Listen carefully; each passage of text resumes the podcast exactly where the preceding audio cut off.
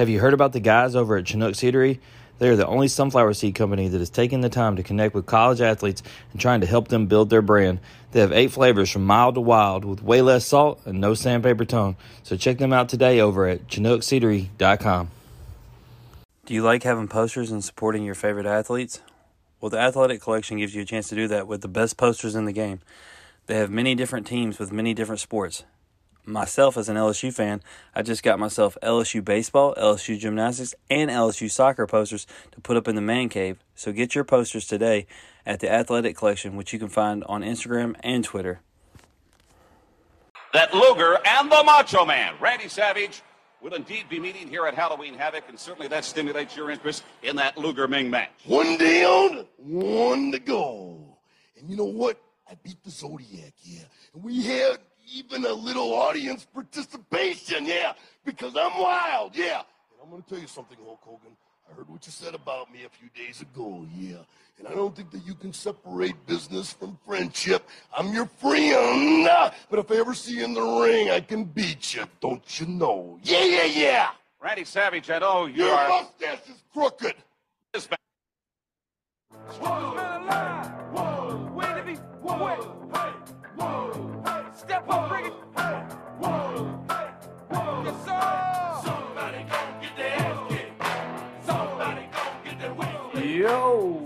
What is up, everybody? We are back, and it's time for the In Off the Bench podcast. I am Daniel Ball, and I'm joined as always by my co-host, my partner in crime, my brother from another mother, Jim Cross. Jim, Randy's got the week off; he's on vacation, but we're gonna keep this party going. We got episode five coming at you tonight, titled "Back Where It All Began," because we got the dual sport athlete, the baseball player, the football player for your University of Memphis Tigers, Maurice Hampton Jr. joining us. Man, let's get right to it. I'm ready to talk Tiger baseball. I'm ready to talk Tiger football. He's got a little LSU in him too, Jim. So there's a little bit there for you as well. So help me welcome on to the show with the biggest interview in podcasting this week, our man Maurice Hampton Jr.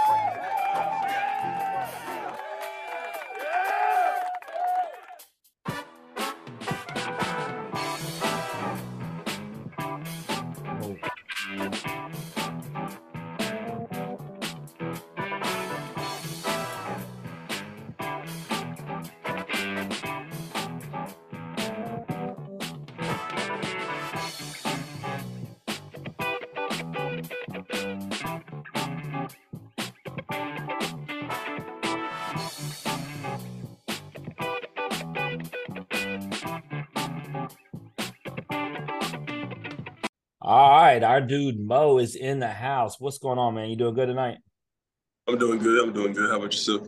Man, we're blessed. You know, we say that, you know, to just about every guest, but we truly feel that way. I was telling you before the episode. I mean, you hit home with both of us, and you are from our home. So uh, we couldn't be more excited. But before we get into your story, we always break the ice, come with some some weird questions just to just to kind of get a, you know, loose feel. And right out the gate, man, this is a new one. You're the first one to get this. If you had your own late night talk show, who you inviting as your first guest? My first guest on my late night talk show, I'm going with Martin Lawrence just because I would watch his TV show late at night if I was up. So Okay, you watch the old school Martin. I heard that. yeah, I'll go with Martin. I think Martin would be a good co-host. That's what's up. All right. The next one, we're getting weird on this one. The zombie apocalypse is coming. You can pick three people that you want to help you stay alive. Who are these three people in your life, Mo? You taking? I'm taking my mom's for her brain. Um, I'm taking my best friend Devonte Nelson. Shout out to Devonte. Um, and then I'm bringing my brother with me. So my best friend, my mom, and my brother. And you know, if things don't go well, you at least going out with the people you love the most. So it's all good. I think we'll make it out though. That's a pretty good group. you gonna make it out? I heard that. All right, this next one's this is the fun one for everybody. If you had to do karaoke right now with all your friends watching, family, whoever, what song you picking? uh, I'm gonna go with "Get Paid" by Young Dolph. I know every I know every um word to this song. There you go. So even if the screen went out and you had no words, you can still keep going. I can keep going. All I need is the beat. Rest in peace, Dolph. All right. With that, what would your rapper name be? So you know who Kodak Black is? Of course. So I'll probably go to a little a twang to it and go Modak. Ooh, that's the best one yet, Daniel. That's solid. That's a that's a solid. I mean, He's gonna be tough to beat this a- season. look, Mo, we get these cats on here that are all up in this country music, and that's just not my thing. Man. They're talking about Morgan Wallen and a bunch of garbage like that. Like, man, thank you for for bringing for bringing Memphis back. Thank you. For Look, sure. For sure. Mo, before he switched jobs, he was a he's a principal down in Tampa, in Florida, and his Memphis roots never left him. He took me down to show show me the new speaker system in the gymnasium. And anyway, first thing he had coming over the top was Project Pat, and I was like, All right, can't, he, can't he take the Memphis out of him. He knows something then. Right. All right. So, who was your childhood celebrity crush? Meagan Good. I was just talking to my mom about this yesterday. Meagan Good. You know who Meagan Good? She was my childhood. She's my current. She's yeah. How did, Mo, how does that conversation come up with your mom? so um actually somebody asked me a similar question. They were like, Who's your celebrity crush? And I was like, I kind of hinted it. in my- I asked my, I was like, Mom, tell him who it is. And then my mom was like, Is it still Meagan Good? I was like, Yeah, she's starting to hit that age where she might not be pretty soon. yeah, no, waist deep, stomp the yard, all them. Yeah, yeah. Meagan Good had my attention too. But man, back in the day, Danielle, she was on. She was one of the like few girls I had on the the background of my MySpace page. That's that's that's throwback. It's in your top eight. Top eight. Let's go. But last question I got for you. We'll get into your story, man. This is obviously an important one. This is a sports podcast. Man, who was your favorite athlete growing up? Bo Jackson. Money answer. Man, solid, Daniel. This this is man, nobody's gonna be able to top these icebreakers. Yeah, you, you've crushed this episode so far, and knowing that we get to talk Memphis baseball, Memphis football, I'm I'm pretty excited to where this this interview is going to go. But we got to start from the beginning, man. Take me back. Obviously, we talked a little bit about where you're from, but tell the audience where you're from and, and where you grew up. So um, I'm born and raised in Memphis, Tennessee. Um, grew up in the surrounding areas of Memphis. Um, was pretty much everywhere in Memphis with my family. My grandma stays in um, East Memphis. My other grandparents stays in Bartlett. Um, I got cousins all over the place. So man, anywhere there was something going on, I was there. That's where I was. Right. So you you mentioned all the family and all parts at home. Who you who you living with? You got mom, you got brothers, you got dad, you got sisters. Who? what's Yeah, so I, I grew up in the house with um, my mom, my dad, both of them, and uh, my sister who's seven years older than me, and my brother who's also seven years older than me. So I was the youngest at home. Um, my siblings left me in the nest for uh, by myself for a, a couple of years, so I kind of had the only child experience and the youngest child experience, kind of both of them. But yeah, it was five of us in the house. What what is it like having siblings seven years apart? Is it is there a closeness or is it just a little bit too far to like really like you're you're playing with them as a kid growing up or um as you get older like they're giving you life lessons and words of wisdom Yeah, so um, honestly, the younger we were, the closer we were. I think now to the age I am now, I'm starting to see a difference of where we where we are in life. Like my sister just got married, um, about to be a year coming up here in October. So, like, I'm not, I don't see myself being. I'm still in college, so like, um, I, at the later part of my life, I'm starting to see like we're living different lifestyles. But when I was younger, we were close. We were doing everything together. Like, um, especially me and my big brother. Like, I, he him and his older teammates, I would always work out with them. That's where kind of where I developed um, on and off the field, like hanging out with the older guys. So um, when I was a young kid, we were close. We did everything together: watched TV, fought, ate dinner, went to the park, like, taught me how to drive. So me and my siblings were super close. so it has some perks you hop in the car and be like look man don't wreck man i can i can't get in trouble but i'm gonna let you behind the wheel for a minute Exactly. So, you know, you mentioned like older siblings getting you you're playing with people older than you. But at what age did you did you start playing sports? Obviously, we know you you were a football baseball guy, but you know, what age did you start playing sports and what sports did you play?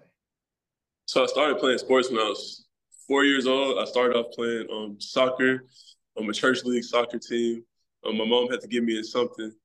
Um, so that was the first thing I was able to play, and that's what I did. Hold on, I'm gonna stop there, you right there. I got a question for you, Mo. This is this is a big topic that I see all the time discussed on Twitter. And I actually agree with it. Uh, you know, I played soccer, I watched my daughter play soccer, and they say the best athletes from other sports, if they were to play soccer, would dominate. I actually agree with that. Do you think that? Um, I, am pretty sure I, I kind of know that, especially at a younger age. Like, best athlete always shines, but I actually got kicked out of my youth soccer league. Like, they, the next year I tried to come back and play, and they told me I couldn't play because it was a lot of kids that said they wouldn't sign up if I was on one of the teams. So yeah, I would take I would take the ball from everyone. I would score every goal. It got to a point where I would have to sit on the bench after a while. But yeah, the best the best kids usually dominate at that age. It's kind of funny actually looking back at it. All right, so fast forward. All right, you're you're not in this part of your life where you're ready to have kids, but I have a feeling your sister is is getting closer to that. Correct? Yeah, if yeah. She, if she has a little Maurice running around and he's out there schooling folks on the soccer field and they tell him that he can't play and you're in attendance, how's that going to go down, man? You just going to be okay with that? I mean, well, it's not like they kicked me out of the league in the middle of the season. It was it was returning for the next year, but um, I mean, if he was just dominating like that, I think it would probably be time to move on to something else to get my little nephew better. So I mean, I know what he's talking about. When I was coaching my daughter's five and six year old team, Daniel had a kid named Josh, and he would score like five goals, and then I'd tell him to go play defense and tell him not to score, and he'd still score anyway. And so I was forced to bench him, just like Mo, like because like I'm trying not to beat the other team fifteen nothing. Like it's just I felt bad, man. They're little kids. They need, yeah, to, they need to do better. well, when it, when it comes to leagues like that, you get the hand that you're dealt, Daniel, and I got dealt the right hand, and the, fortunately, the other coach did not he, he needs to do better too. I, I don't know. So obviously growing up playing sports at a young age, you know, you, you end up, you know, where you're at now with baseball and football. But um you we talked about being from Memphis, and obviously we have a really close ties to the audience, Memphis um, base, but you know, we're Arkansas, we're Louisiana, we're Mississippi. We got basically the mid South. So you know, for those that aren't in the Memphis area, talk to us about the high school that you went to and the experience that you had there. Yeah, so um, I started going to Memphis University School in seventh grade, and I went there from seventh grade to my twelfth grade um, year. And um, MUS is an all boys school, college preparatory school. Um, very good academic school, but sports also play a big role there, and um, that's kind of what attracted me to go there in middle school. So um, I played there my complete high school high school time, and I feel like that was the best option for me in, in Memphis as a high school to go to, just because like um, some schools would have good football programs and their baseball programs weren't run the correct way, but um, just playing multiple sports at a high level, um, MUS kind of put me on the platform and gave me the opportunity to be able to do that the right way. So um, I, I, appreciate MUS a lot. Like I still use those connections to this day, and I still work out there. I've been working out there since I moved back to Memphis. So, yep. I got, a, I got a couple questions. I've always wondered this. Obviously, MUS, all boys school, right? Is having all boys and no girls, is that less distraction, do you think? Yeah. Um honestly, I had fun in high school. Like people like, how did you do that without girls? But it got to a point after like a year or two. I mean, yeah, obviously girls are supposed to be in the classroom, but it wasn't like something I was like just looking for or missing out on. So yeah, it kind of helped me focus, but at the same time, like I was having fun with my boys, and at the end of the day, like the girls are present or not, I learned that if you have you having fun with your boys, a lot of a lot of other things go right. So I kind of learned how to how to do that and manage things. Daniel, I might have went to college instead of the military if we didn't have girls at our school. Maybe that's what I needed. You probably did. Yeah, you needed to chill out a little bit. it, was it wasn't like I never saw girls though. Um, like MUS, the we were usually pretty good, so all the good looking girls from local schools would always end up somehow at our at our games on a Friday night and our get-togethers on the weekends. So. Well, was- it, it, we ain't going to get into it. Obviously, we we gonna keep this about sports, but we, we ain't gonna act like you ain't a big deal in the city of Memphis in high school at the time either. So, Yeah, I mean, let me let me let me break it down to you. You were ranked as the number 23 baseball player in the country by Perfect Game. You were number 40 by Prep Baseball Report. As a senior on the baseball field, you hit 480, 10 home runs, 41 stolen bases. You were named the Tennessee Baseball Coaches Association D2 AA Mr. Baseball. You were also named the 2018 Tennessee Titans Mr. Football in Division II double, uh, AAA. You were the first player in Tennessee history to earn Mr. Football and Mr. Baseball honors in the same season, and you led your football team to a state title appearance as a senior with 1,835 all purpose yards, 15 touchdowns as a receiver, and a punt returner. Dude, yeah, I'm going to be real. The girls were coming for you. they, they was coming on Friday nights to see Maurice Hampton Jr. get them yards and get them touchdowns and get them stolen bases and hit 480 with 10 bombs. That's that's what they was coming to MUS for, man. So I wanted to ask the second question. Does a prep school like MUS, does that like what difference does that make as opposed to and I'm not bashing on schools. I'm just saying what is the difference between a school like MUS and then just a public high school? Yeah, so for one, um, like the things that I did in high school, I just felt like the stage that MUS put me on and the the way that they're respected throughout the whole state of Tennessee, it just kind of solidified and verified that what I was doing was was legit. Like um, someone could be doing that from a, a, smaller, lower level public school, and people are like, "Oh, well, he's not playing the competition," or um, "He's not doing this every day. He's not doing it every day." But you couldn't you couldn't say anything about what I was doing at MUS because of their track record and the guys that came before me. So um, I would just say it's kind of the tradition coming from there. We've had I'm not the first person to come through MUS that has won Mr. Football or been All American and had accolades. So it was a platform that they were used to, and they put me on it pretty well.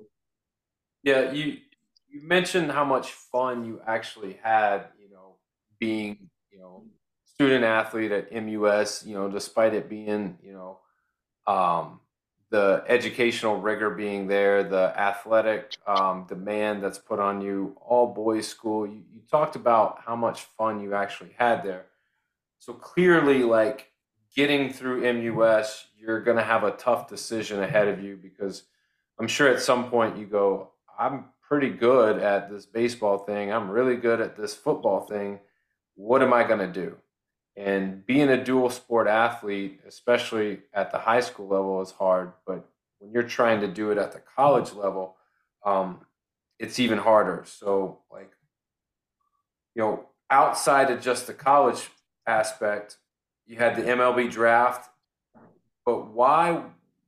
I guess let's start with this. When did colleges start approaching you? Yeah, um, I got my first scholarship offer when I was 12. So um, University of Miami offered me in baseball when I was 12, going into the eighth grade, summer summer between seventh to eighth grade. So um, that was my first offer, and after that, they just kind of stack start to stack up in, in baseball. And then um, after my freshman season of football is when I first got some um, football offers. And then once I realized that some of my baseball offers and football offers were starting to match up as far as school goes. Like I've gotten offers from this school in baseball and in football. I'm like, maybe I can do both of them at the next level. So that's when around my freshman year is when I really realized that like, yo, this is something I can actually do. So what is what is the conversation like with college coaches when you say, "Hey, college baseball coach, I also want to play football," or "Hey, college uh, football coach, I actually want to play baseball too. What what is their perspective on that, and how did they were they supportive of that, or are they like, hey man, it's just that we got to have you full time? Yeah, so the only person that I actually was interested in that told me like, yo, this two sport thing is you can do it, but I'm gonna need you for more time over here than I'm gonna need you for another sport was Nick Saban was the only person that told me that he that I couldn't play two sports at that type of level. But outside of Alabama, um, everyone in the recruiting process at least was pretty open and receptive to me doing that. And the way recruiting worked, like football and baseball staffs aren't as familiar with with each other as people think, and it would be um, like I'm on the phone with the football coach and he would be he would notice like I, someone mentioned that you have a baseball office from here. I'm like, yes, sir. I've been in communication with the baseball staff, but it's never been both of them reaching out at the same time. It would usually be I've been in contact with this side and I've been in contact with this side, and they would join up when I when they realized I was serious about school. So, had they from the jump got on a phone call, baseball coach, football coach, and they're like, "Hey, Maurice, this is so and so and so and so. Man, we we really want to want to make you a part of our school and our programs. We got together. We know that you could be an asset for both programs. Like, what what do you think? Would that have been something that would have been different out the gate, or are you saying like eventually they got to the point where they were talking to you together? Yeah, so eventually they definitely got to that point. Like by my junior senior year, it, I wasn't honestly I wasn't entertaining a conversation that didn't have both sides both sides input on it. So um, like be- beginning stages of my recruitment, yeah, it was like that. But when I got serious and it was time, like time to really have my decision in lock, it was always both staffs had to be in communication together. I got you. So obviously LSU comes on the radar and you end up choosing them. So what was it about LSU? Why LSU? So LSU was always my dream school. From like if you look at my Facebook bio from when I was eight years old, I had LSU football and baseball player in there. So like um, this always been something I wanted to do, and um, they offered me in eighth grade for baseball, and after my freshman year of football, I got the football offer, and um, I committed when I was 14. So um, I, I, actually committed to Coach Les Miles. Coach Les Miles is still the head coach at at football. So um, that was that's been a long time ago, and it was just always my dream school. I, I wanted to go somewhere where I could um, compete at a high level in both, and I didn't see anywhere better to do that than, than Baton Rouge for. So. There pretty, definitely is pretty, pretty legit, pretty legit place to do both. Yeah. Yeah, so you know, Daniel obviously went through the MUS thing with you, and so my first question is, you know, you get to Baton Rouge, you know, you got to meet expectations in the classroom, on the football field, and on the diamond. Did MUS prepare you for that, or were you still pretty nervous when you got down there, knowing what all you had to be able to accomplish there? Yeah, so MUS prepared me a lot, um, especially with on the school tip.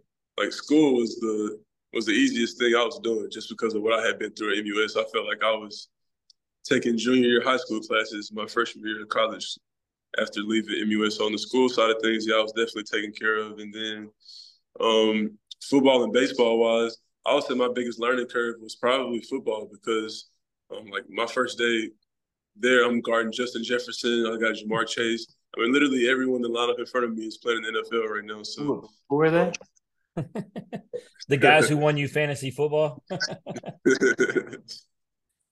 so, like even even the backups are in the NFL now. So I didn't get a break at practice, and that was something I had never um, experienced before. But um, so football is probably the biggest learning curve, and then baseball. Like I had played in the Under Armour game, baseball, perfect game, All American game, area code, anything top tier baseball had done. So that wasn't that big of a jump just because I had seen the pictures and the things like this. So um, I'll say football was the biggest learning curve. Yeah, no doubt. And one of the first things I wanted to touch on is I was going to go to football first. You know, obviously very familiar. You know, local Memphis radio. We hear them talk about you. You know, quite often as you're going through this process, and you get there, and you know, I'm excited for you to go to this LSU program that has you know absolutely loaded squad. And so you get there, you know, just how much did you benefit, man, as a freshman from all the veteran presence, the very guys that you're talking about, you have to line up against. But I mean, iron sharpens iron. So I know going against the best just only helps you be better.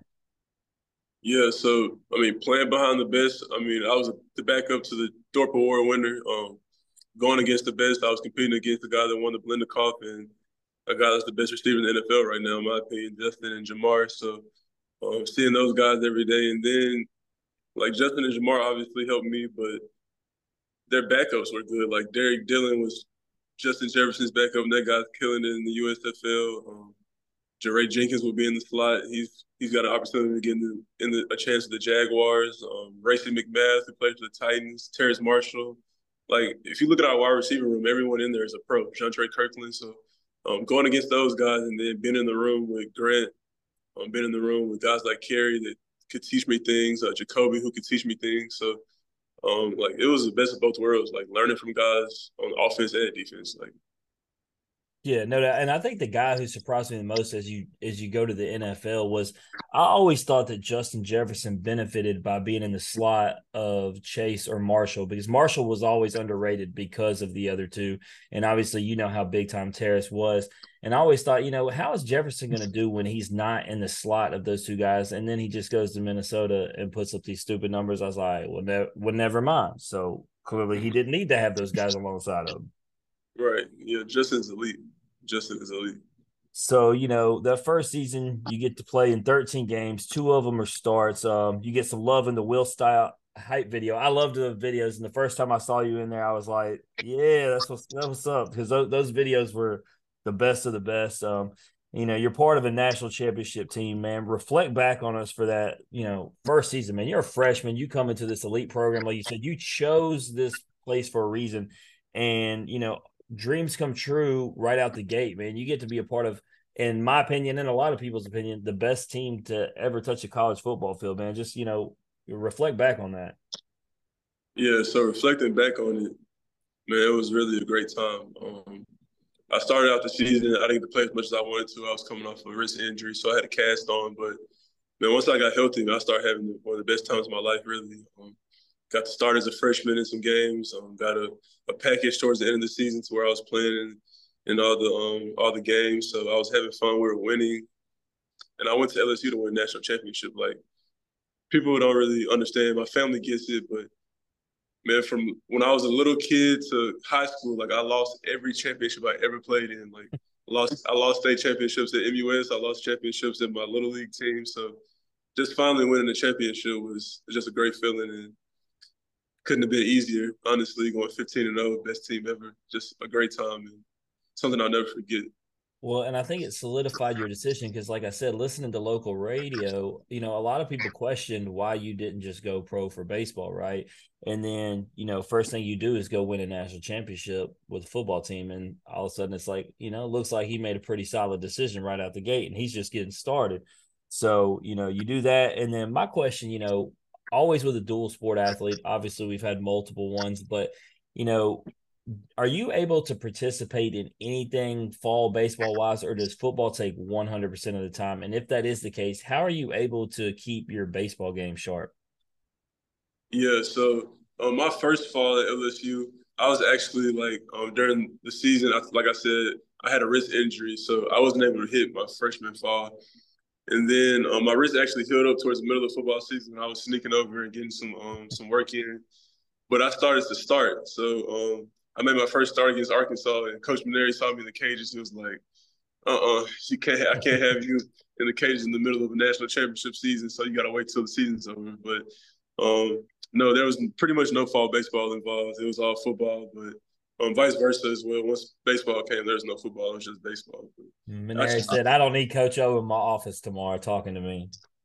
Right, exactly. Yeah, we are ten and 0, 11 and 0 at that point. He was he was like enjoy football season. So. So you get to your first baseball season and you're able to play in 10 games and you know obviously COVID, you know, we've talked about it with so many players. It just I mean it crushed everything obviously seemed like you know things were starting off well for you you know so i'm not going to talk about covid itself but i just want to talk about you know with 10 games with lsu just kind of getting your your foot in the door what were you able to just learn in such a short span uh in that time um so my freshman year if i could say i learned anything um, i kind of learned how to live honestly like the sports part was easy like um, I kept doing the same things I had been doing from high school, just enhanced it. Um, had better facilities and trainers and things like that, obviously. But as a person, um, I grew a lot in Baton Rouge, just finally being on my own, um, not having to, not having parents to come home to every day. So um, I learned a lot about myself and just how to live and how to take care of myself. So um, I would say my freshman year, more than anything, I kind of grew up as a person more than I would say athletically. I was doing the same things I was doing in high school, just on a bigger stage as far as athletically goes. Yeah, and that's an undervalued thing and and very important, obviously. I mean, you're setting yourself up for the rest of your life by building that character. So That's what's up. And so you get to the the next year, 2021 year of football, you play in 8 of the 10 games, you start in 5, you have 27 tackles. Obviously the team, we know lost a ton of talent to the draft, um, the very guys you were talking about. And so, you know, a lot of rebuilding, but you know, a lot of valuable playing time obviously against just SEC opponents. So I mean, what was that like actually being out on the field, you know, almost every game going against the SEC every single game? Yeah, so um, COVID year was fun, man, but um, it was just a lot of things that a lot of different people were dealing with. And me personally, um, I think I got quarantined twice during the season. I actually got COVID once. That's why I only played in eight of the ten games. So I figured I, I figured that might have been why because I didn't see any injuries listed. Yeah. So, um, and I actually did have an injury. Um, I dislocated my pinky during camp, so um, that was a surgery I had to deal with after the season. So I was dealing with that as well. I'm playing with three fingers on one of my hands, basically. um, COVID was just up and down. I actually had a small injury against South Carolina too that kind of hindered me against South Carolina and Auburn. So um, I was probably at 100 percent for five of those five of those eight games I played in. And, man, we learned a new. So it was just it was a good learning curve um, as far as a football player, but definitely a big difference from the 2019 season to the COVID year, just as far as organization goes, and no crowds and new teammates that we didn't really get to gel together because we were all separated. We couldn't be together because of COVID, you know. So Right. The, the, one thing I did like though, man, is the way y'all finished the season with those final two games. Right, is is y'all three and five. Everything just you know everything looks in shambles, and you know you you show character as a team um, you come together and you find a way to win those final two games and finish strong. You know, most people could just hang it up, but LSU didn't. Right. So obviously, you know, getting into the baseball 2021, you you play a reserve outfield role. Um, you know, I wanted to ask you, obviously, since there isn't much baseball to talk, and um, I'm gonna let you know Daniel talk to you about Samford, but you know, you see the posters behind me. Like I was just in Omaha with those boys. We we've had just about that whole baseball team on, and you were teammates with more than half of them. You know, whether it's Beloso, Dugas, Morgan, Cruz, you know, whoever.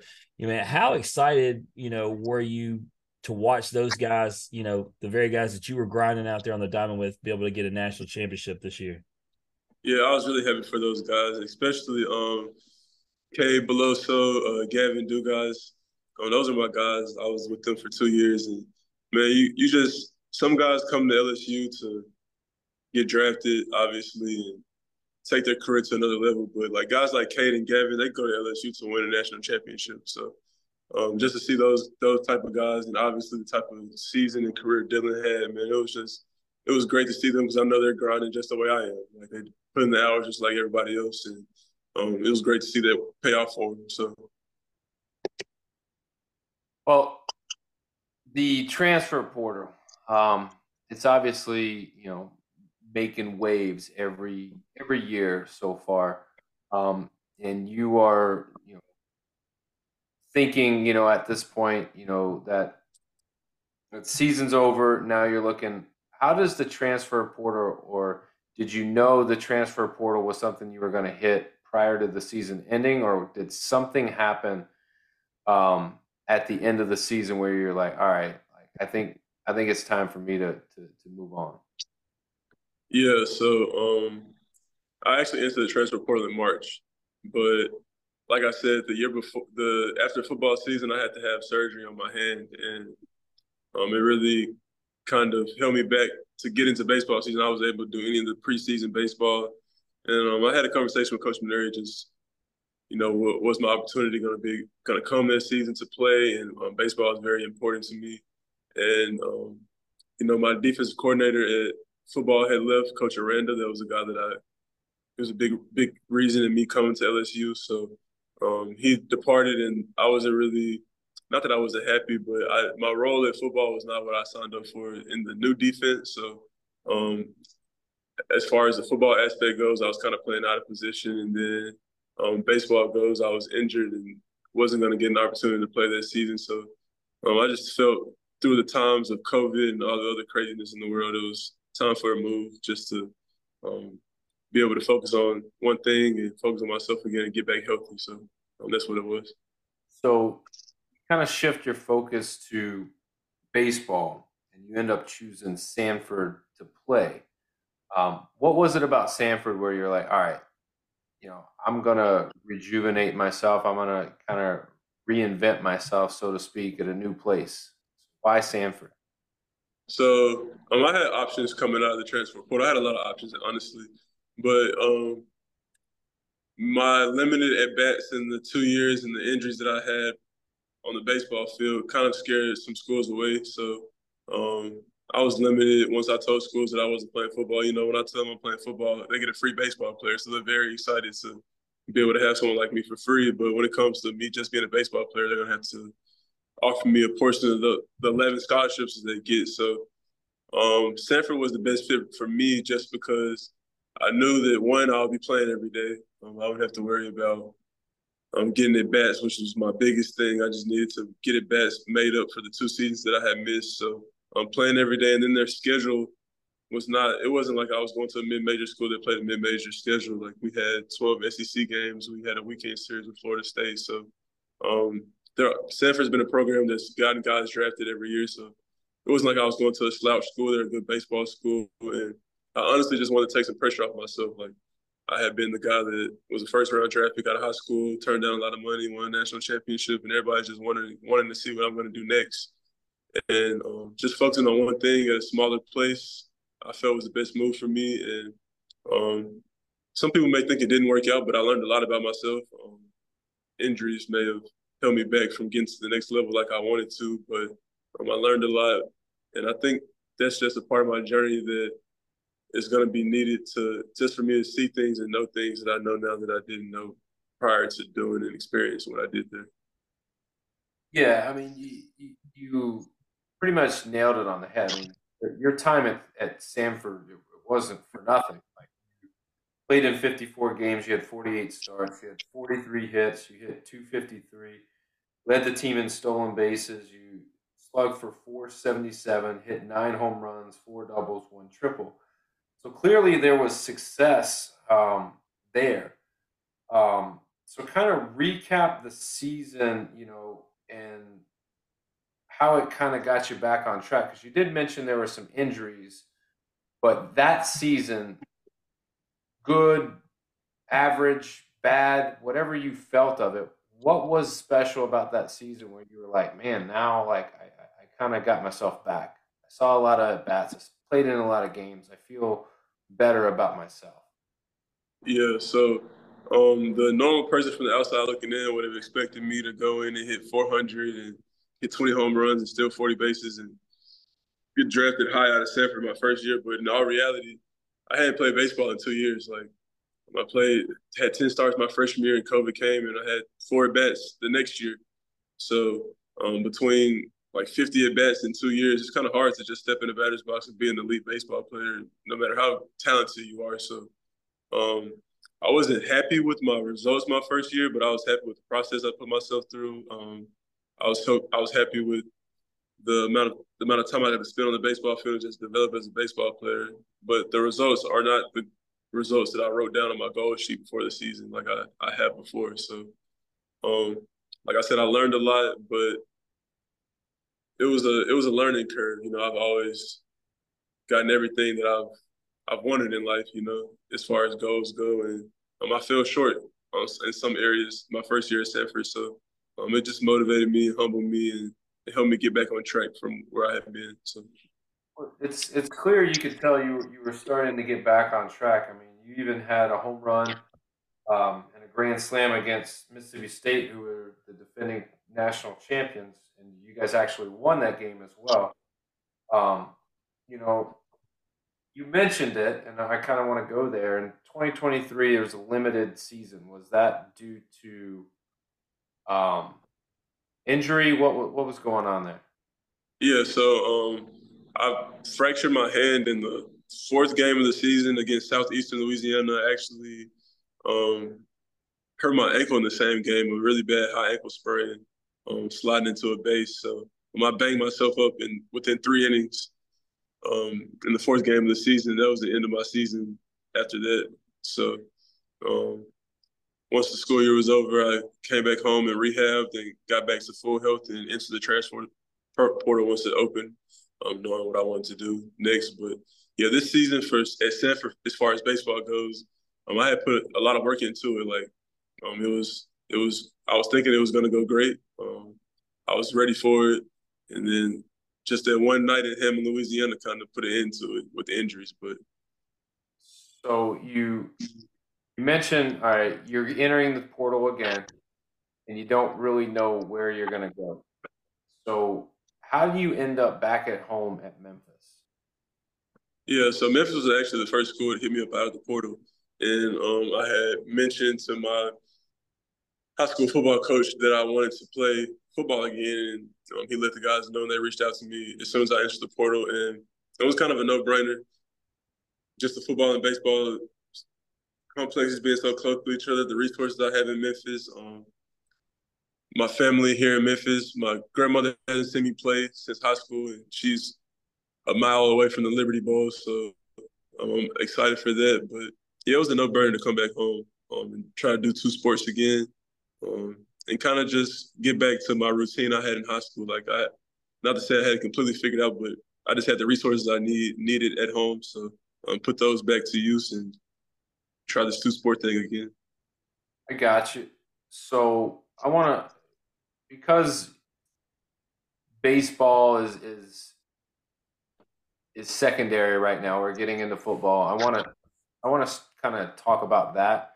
Um, you know, Coach Jackson, Kerrick Jackson leaves Memphis, but clearly he did some things to rejuvenate the program. Um, on top of the, the field and the park itself is beautiful. It's amazing. Um, as you are at Memphis, your focus right now is on football, but also in the back of your mind, you got to be thinking about some baseball too. What do you think the expectations are with the new coach, given the success that they started building last year with the program? What are the expectations for Memphis baseball this coming up season? Yeah, so um, I've never been a new head coach before, but I played for one my um, first year at Samford. My head coach was in his first year as a head coach, so I kind of know the pressures and the expectations as a head coach. And some head coaches are kind of scared to make changes or put their foot down in their first year. They kind of just go and um, allow the program to run itself and, and, see exactly what they got themselves into. But um, Coach Riser, the new head coach at Memphis, does not give me that vibe at all. Um, I think he's ready to hit the ground running. Um, he knows what he wants to do, and I think that I know the style of play that he played at Southeastern. Um, at, like like I said, I actually got injured in the game. The game I got injured in at Samford this year was against his school, and um, the style of play that they play in Southeastern, um, I think the roster kind of fits that here in Memphis. So um, I think they're the, the coaching staff for sure is definitely ready to hit the ground running, and um, they got the players intact and guys that do the right style of play for coach. So I'm looking forward to it. I think he's gonna gonna do great, and um, it won't be a, a normal. He doesn't give me first year head coach. I'm gonna sit back and, and see how this thing unfolds. Vibe. He's he's giving me. He's ready to come in, hit the ground running, and, and make this thing work. So nice. So obviously we got to talk football. Football, you guys are probably tired of you know talking about it. You're ready to be about it, and you got like five or six weeks until you actually get on the field and, and, and get to play somebody other than yourself. Um, you know, Jim says, and I quote, Memphis is going through a rough patch. That's clearly not the words that I want to use. Um, I will say that we went from winning nine to ten games, my friend. It's not a rough patch. Rough patch is when you're not making bowl games, like and you're you're struggling. That's that's not where they're at. Um, you have a new head coach come in. You're clearly moving in the right direction, all accounts from what's being said and what's being told. Um, it's you know one of the places, and you, and you know this growing up, Mo. Like Memphis is a place that they are very passionate people, and they just want to win. And when you're used to winning at a certain level, they think it's just easy, and they think that becomes the the way of life. And at Memphis, it's a little bit harder to do those things than at some other schools. But I guess what I'm wanting to get to is obviously we know the guys, you know, we've heard the names. We've got, you know, Seth Henigan coming back as quarterback. You got guys like Roc Taylor, Joe Scates coming back. You got a new defensive coordinator, Coach Barnes. Um, so let's start there. New defensive coordinator, you're new to the program. How is this scheme and this defense? Um, how do you fit into it? Yeah, so um, I think what attracted um, Memphis and what made the decision so easy to take a DB that hasn't played football in two years onto their roster is the defensive coach Barnes is playing those concepts are very similar to what I ran my freshman year LSU, coach Aranda. Like, um, it's been very easy um, getting my getting into the playbook and learning everything. So, um, Coach Barnes, he's he's very attention to detail. He's very enthusiastic about everything, and um, I play for some good defensive coordinators. And just from sitting in the meeting room, being on the field with him a little bit so far, um, he definitely knows what he's talking about, and he knows what he's doing. He came from Ohio State with with guys that were super talented, so I know he, he knows what it looks like. So um, I'm all ears to him, and I'm looking forward to starting camp. You you see people, coaches, real characters, and players, real characters. About two weeks in the camp, so I'm looking forward to seeing everything unfold in the next couple of weeks. Yeah, I mean the guys that we've had, you know, Seth Henigan, uh, we've had Brady White, we've had numerous guys come on, and that's exactly they say the same thing. There, you know what you're made of about a week before the season starts when you're ready to hit someone else, but you can't yet, and you've gone through battle for weeks at a time, the summer sessions, the brutal heat. Um, so it, it looks like you guys are getting to the point where you're ready to to to really get after it. Um, you know, with that being said, I got to ask, who are some people besides yourself? Who are some people where when I tune in on Saturdays or the occasional Friday night game that you got, who am I going to be impressed by? Um, who would you be impressed by? Defensively, so, like guys we might not know. Some guys you might not know. So we got a transfer. Um, his name's Tyron. He's from um, University of Colorado. He's a corner. Um, I, have seen some pretty good corners, and this guy can play just from the, what we've seen so far. Um, I, I, think he's going to be good, a good piece.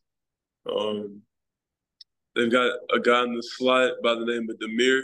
Um, he's where he wears number zero. Um, just from what I'm seeing so far, um, he's got it. I've seen some good slot receivers, and I'm not saying he's Justin Jefferson, but he can run some routes. So I'm looking forward to seeing what he'll do.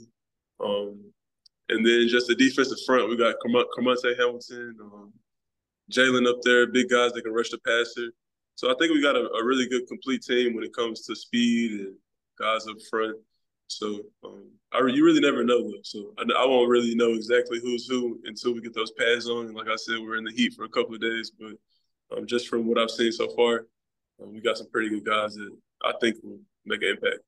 Man, Daniel, I wish we had Quindell one more year, man. That, that was my can't dude. Pass, can't pass him. Um, just a Ram now, just a Ram.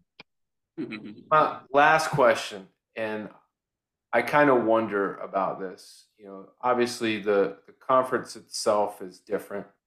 Um, you got some new teams enter, you got some teams that are leaving do the coaches make a big deal about the conference that you play in, or do they just say we just got to go out and win games? Yeah, honestly, I haven't heard anything about the conference. If I looked at this schedule, like I know some American teams, but I won't be able to point out, hey, this is a conference game, this is a conference game. They're treating all of it the same, like um, just getting ready to play football. So, um, yeah, conference is always a big deal. Like we in the weight room, we got a conference championship and all that type of stuff. But right now, I think we're just taking it one game at a time. Yeah, no doubt. I mean, that's the way to look at it. And you know, Mem- Memphis, I I look forward to them every year. I always, you know, obviously I'm an LSU fan, but I go to plenty of Memphis games. It's still the my second team, and um, you know, I look for them to win every game in conference or out of conference. Um, you know, uh, elite level talent such as yourself and the guys you name. So uh, we're we're really excited. And just on a side note, I happened to be texting uh, Rodney Beloso when we was doing this, and I told him uh, that you you had talked about Cade and everything, and he said he wishes you the best of luck. He said you got all the tools. So big things hope coming from the Belosos. Every tool in the box you got. but with that those things to use. Shout out to uh, Hot Rod Creole Seasoning down there in Baton Rouge. Oh yeah, we I, actually when we get to this this or that, just wait. First question out the gate's going to touch on that. So we're going to play a game called this or that. I give you two options. Um, you can't say neither. You can't say both. You got to choose one of them. You ready to play? Let's do it. All right. So right out the gate, here we go. Better food, Memphis or Baton Rouge? Since you just brought it up. Baton Rouge or Memphis? You said. Yeah. Memphis. Sorry, Baton Rouge. You Got to go Memphis. All right. What's your favorite spot to eat in Memphis? Ooh. Mm. Just one spot. I couldn't even disrespect so many spots like that. But let me think. Uh, if I'm going to one place in Memphis, man, I'm just it's crazy. that, that, that's just a shout out to Memphis, Daniel. I mean, there's so many spots he don't want to. Dude, I, I, can't even I can't even choose one. That would just be disrespectful to number two and number three and number four. I tell you what I've been thinking about with Baton Rouge because it came up in a conversation today, Mo, and I, you had to have had them, um, you know, Blues uh, triplets chicken uh, wings. We call them crack wings because you can't eat like two, three, or four. You eat like ten to twenty. Like you just can't stop. You know what I'm talking about? Yes, sir. We get those uh, right on the backside of LSU, off of um, right behind Canes over there. Blue Street Chicken is what it's called, Blue something like yeah. that. Blue Yeah, there's one right by campus. Like you said, there's I think there's four locations altogether. I tell people, I said I don't go to Baton Rouge without getting some of them wings. It ain't no wing guru though. Ah, uh, it's better, man. It's better. No, I ain't gonna do that to Billy Richmond. But all right, moving on. If you were left on an island with either no one or your worst enemy, which one you choosing? I'd rather be by myself. That's how Daniel is too. But man, I, I, just I'd rather argue with somebody. I go and go and bring it. I'll figure it out. All right, you a plan ahead person or you a live in the moment guy? I'm big on living the moment. No doubt. All right. Would you rather own a massive yacht or a private jet? Private jet. Man, no hesitation, man. I'm I'm taking the yacht. Daniel's taking the jet. I just need the jet. All I need is a pilot and 15 seats. I don't even need 15. I need like three. all right. Would you rather spend an hour in a walk-in freezer or two hours in a sauna? Ooh, an hour in a walk-in freezer. Ooh, you don't like that, man. You you in the middle of going through that Memphis heat. You you wait don't like you the heat that much. wait till you throw them pads on. You call man. me. I'm gonna be wishing for a freezer. Well, that, Daniel, I was driving by the high school the other day. My daughter was complaining about running in the heat, and I seen them boys out there fully padded up, and I was like, I ain't trying to hear that mess. Y'all out there playing soccer with no pads on. These dudes fully geared up. I ain't hearing it. Tell you something though. Let, let me tell you all something. The rules are way different now than when we were in high school. There were no murdered. No, you could be out there for four hours during two a days, just beating the crap out of each other, just basically just dying. We wouldn't have had to do bull in the ring. None of that, huh? It, oh, it was awful. Awful. We also had a terrible coach who just treated us terribly, man. It was it, it was rough. We we you know we both go to therapy about it. We got you know talk about what our coach did to us. honest, I wasn't treated terribly, but practice wasn't fun. I will say hmm. that. Hey, going back to my one spot, I, I, thought of it. I'm going to Smackers. They got a little bit of everything. There we go. Shout out to Smackers. We're doing a little plug right there. Yeah, shout, right. out to my, out to my guy Jerry at. All right, I got an LSU question for you. Who wore it better, the number seven, Patrick Peterson or Tyrann Mathieu? I'm gonna have to go with the Honey Badger he's the reason I wore 14 at LSU. So um, I think he rocked that seven. Pat Pete was the the creator, but the Honey Badger put the stamp on it for sure. Yeah, no doubt. There's uh, really no wrong answer. I got I got both their jerseys on my sidewall. You can see the one in the corner right there. That's that's Honey Badgers. All right, man. This is this might be the hardest question. The last question is usually the hardest one, but I'm setting you up with the second last one. What do you love more, baseball or football? Not what are you better at? What do you love more?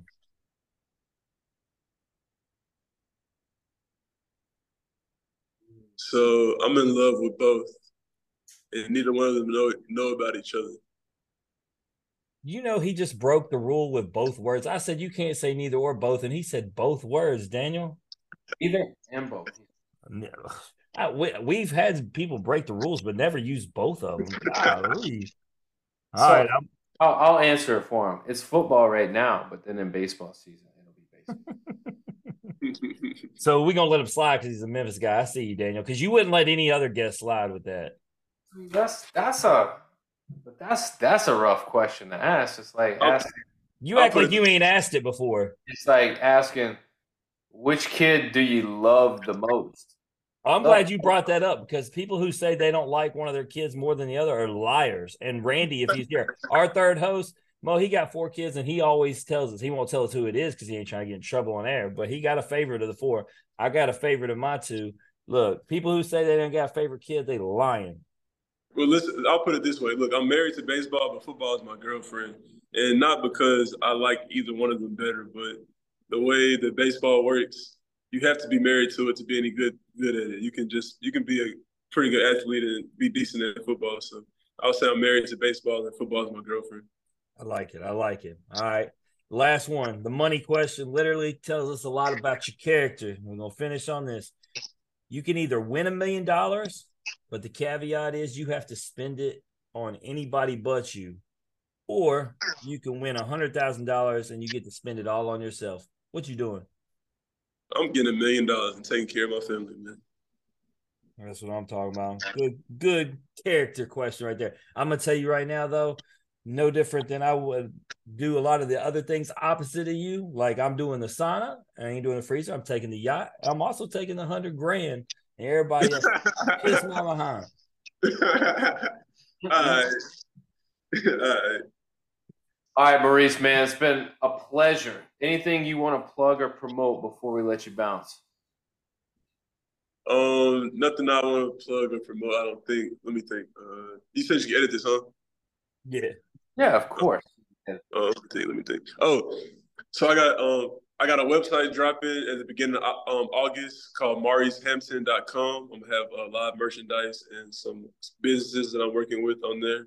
And um, maybe we can plug this podcast in um, a live link or something so guys can check it out and promote the um the podcast too. But I'm having a website drop at the beginning of the next month, so um, if y'all can plug that in MauriceHampton.com, I think it'll be pretty cool. That's what's up. And then it was the was the church health 901. Is that is that already gone by? Um, so that's gonna be on the 25th. So um, That's helping, tomorrow. yep, helping local um the local community with um health tips, everything. Um, taking donations. Um, I think there's a GoFundMe set up and everything. But that link's on my Instagram, um, Maurice period underscore. So you can check that out um, and give back to the local Memphis community um, through the 901 fund. So been working with them on helping in the community. So that's another thing we got coming up tomorrow. Man, I mean, you do it all, Mo. You got it all going on, man. I'll just reiterate some of these things. If you want to know what Maurice is up to on a Monday night, maybe he's recording a podcast. By the way, Maurice has a blue check mark on on IG. You know what that means, Jim? He's verified. That means people care about him. Well, people They don't care wanna about know me, and I got a I got a blue check mark. I care.